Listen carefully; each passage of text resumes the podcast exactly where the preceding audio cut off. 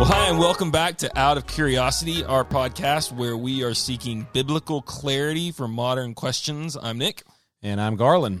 And today we want to talk about Christmas. It's that time of the year, and we want to just ask a little bit. We've got this holiday with a lot of ideas that seem to have nothing to do with Jesus, and yet also we're we're celebrating Jesus's birthday. So, how did we get here to December 25th, celebrating the day Jesus was born, and what's it all about? Yeah, I mean now now Christmas is seemingly much more about shopping, yes. uh, eggnog, trees, gifts, bowl games. Like it seems like we kind of have to hack our way through all of the stuff that Christmas has become. Santa. And then eventually we get to Jesus, and we're supposed to have uh, this this reverent moment. I'm not sure why I just yelled Santa like that. There's a bit of cynicism there. All this stuff Christmas has become Santa. yeah, I don't know why I did that. So yeah, we uh, we want to kind of get a better understanding of what's even going on with Christmas. And more specifically, uh, I'm not sure if you've ever faced this. Um, when I was in college, I read, I think it was either an article or I read a book, like a, like a book on this. I can't exactly remember where the, what the context was, but the, the article was essentially saying the, the Christians stole uh, all of our holiday traditions from our dates and things like that, December 25th, from Roman pagan cult practices, and therefore there was no validity to them. Have yeah, you, I had a similar conversation okay. in high school with somebody. They, yeah. they brought that objection to me. I don't know how you, I mean, I'll ask you in a minute how you, how that landed on you. For me, it just bothered me, and not in like a, they, I thought they, uh, like they were being mean about it. It bothered me because it caused a lot of doubt and fear for me. Like it made me go, so what do I what do I believe about any of this stuff if we've been borrowing and stealing and using from these other uh, religious cult practices? Can I trust any of this? How did how did you hear it? You know, I think I was uh, I was younger as by an older high schooler, and I think more than anything, I felt probably dismissive and defiant about it. Like, oh, what does he know? And so I, I, I did not engage the question well at all, but was probably just pretty dismissive at the time. Well played. Yeah, uh, that was that was very loving. That's exactly what we're trying to learn how to yeah, do. Exactly, exactly. Yeah, that's why we have this. So one of the things that we'd like to do, uh, really simply, is we want to look at uh, the origin of our holiday Christmas, and maybe try to also uh, debunk a few things that most Christians believe, um, and and that's okay. We want to actually do we we lobby our faith. We believe that our faith takes place in real history, real space time. We're not talking about mythology of places that don't exist. We are talking about historical events that the Bible is not afraid to place itself in. Right. And uh, with that, as Christians, we want to we want to take that seriously.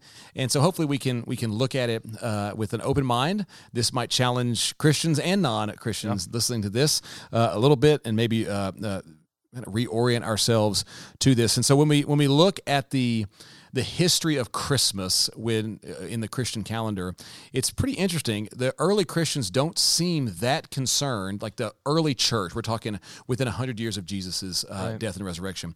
The early church does not seem all that concerned with the birth of Jesus whatsoever. Uh, in the ancient culture, the birthday was not nearly as significant uh, as you know days of victory or right. days of conquer or, th- or days uh, of ascension to a throne or something like that. Even the fact that two of our gospels didn't feel the need to mention at all. That's Mark a, and yeah, John. A great point. Yeah, they don't, don't even they don't even talk. About, they don't go to Christmas, and so you open the pages and you're going, "Where's Christmas?" Right. Well, it it wasn't uh, it wasn't as significant as it seems to be to uh, the modern Western kind of audience, uh, where we start bio- biographies with they were born in this day and here's their parents and all that. So uh, that's the first thing we got to get uh, squared away. Uh, but then when we when we move from there, we do see the the Christians becoming more and more concerned with the birth of Jesus, particularly as they're responding to questions about Jesus's humanity and deity. And so within a few hundred years of Jesus's crucifixion so we're talking in the 200s and 300s. Now there became a need to emphasize the birth of Christ because the there were people that were saying Jesus was only God but not fully man. Hmm.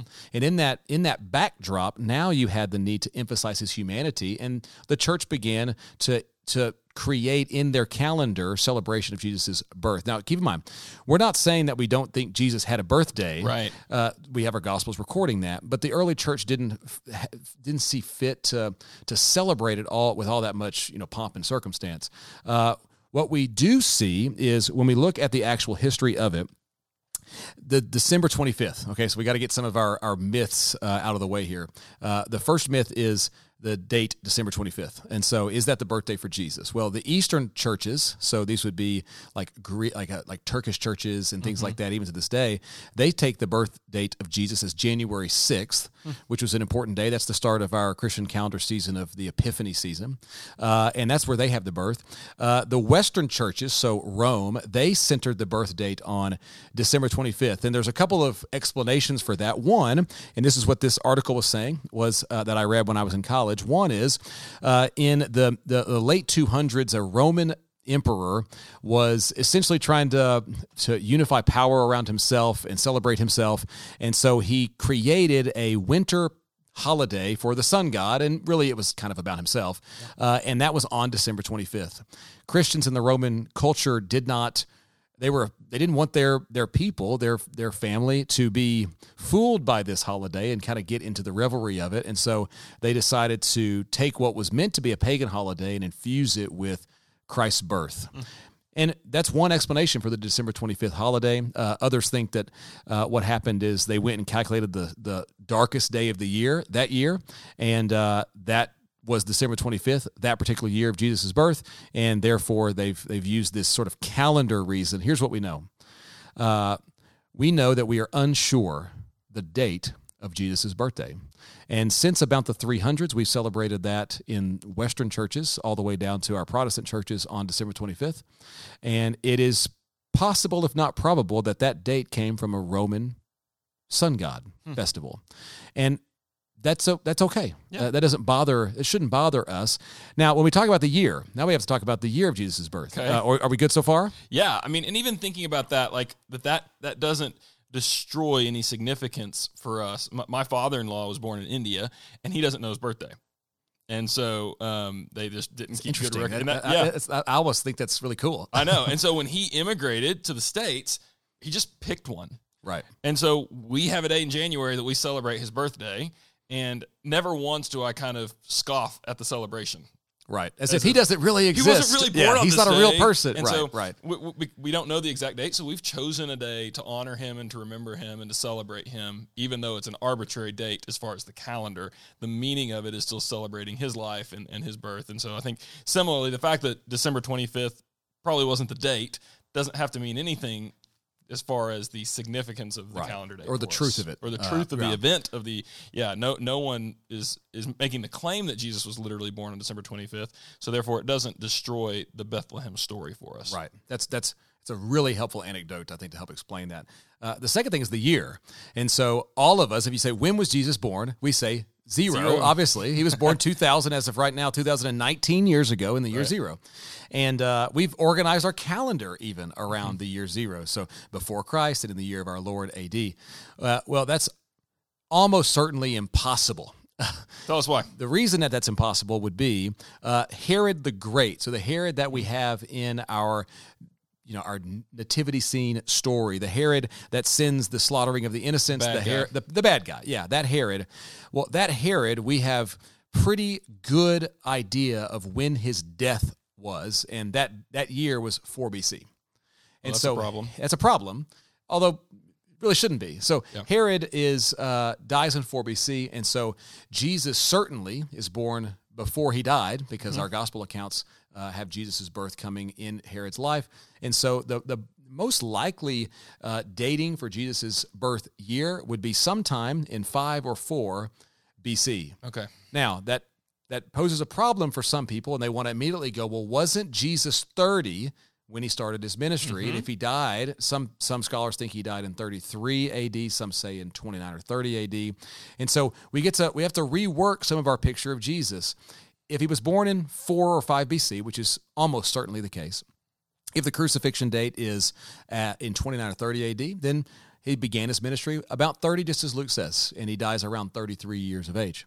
If he is crucified in 33 AD, which many other scholars hold to the, the date of the crucifixion, then Jesus began his ministry about the age of 30, Luke says. He actually is probably more like 33 and he was crucified about the age of 37. And so, uh, this is the kind of stuff that I find fascinating, Right. and maybe like three of people listening also find fascinating. But we say all the time, you know, Jesus was 33 years old when he died because he was born in year zero. And he, well, I mean, uh, yeah, I'd like to be precise, and I like to Sure. think about his, history. And as Christians, we get to go look at the history, and so. And these dates, we're getting them from how are, how are we figuring out these dates from the biblical text? Like, like we already said, the Bible's not afraid to place itself with real people, with real lives. And so we can go and look at the dates of uh, wh- what, what's written on tombs, what's written in ancient writing. We can verify with extra biblical sourcing where these different people are living and dying and all this stuff. Now, we don't have time to go into all of those places here. A lot of your, uh, your Bible like theology books and commentary books will give this stuff to you, uh, and some of them are really fascinating reads. But we can cross reference in a sense And usually it's rulers. Those are Yeah. those are our most reliable. Who's ruling when? who's ruling when. And so in the Bible, I, I love that the Bible does this. It says, in the year such and such person was king of this place, Yeah. this event happened. And the Bible's begging us verify this. Mm-hmm. Whereas mythology never places itself in real history. Mythology always distances the the uh, the narrative to some mystical place and it's in a Right. long time ago, galaxy far far away, you're not sure where you are. The Bible doesn't do that. It places itself right squarely in real history. so that even in our creeds, all the spiritual reality, you get crucified under Pontius Pontius, Pilate, Pilate. yeah. To say historical event, historical ruler that you can go read about and find about. Who we've now found we've now found inscriptions of Pontius Pilate in Judea, and our, t- our timing and dating work perfectly. Uh, and so we didn't we had not found the inscription until recently, and so some scholars were saying, "See, there was never a Pontius Pilate. This is all made up." And then here we go, Pontius Pilate in Caesarea Philippi in the land of Israel. Here it is.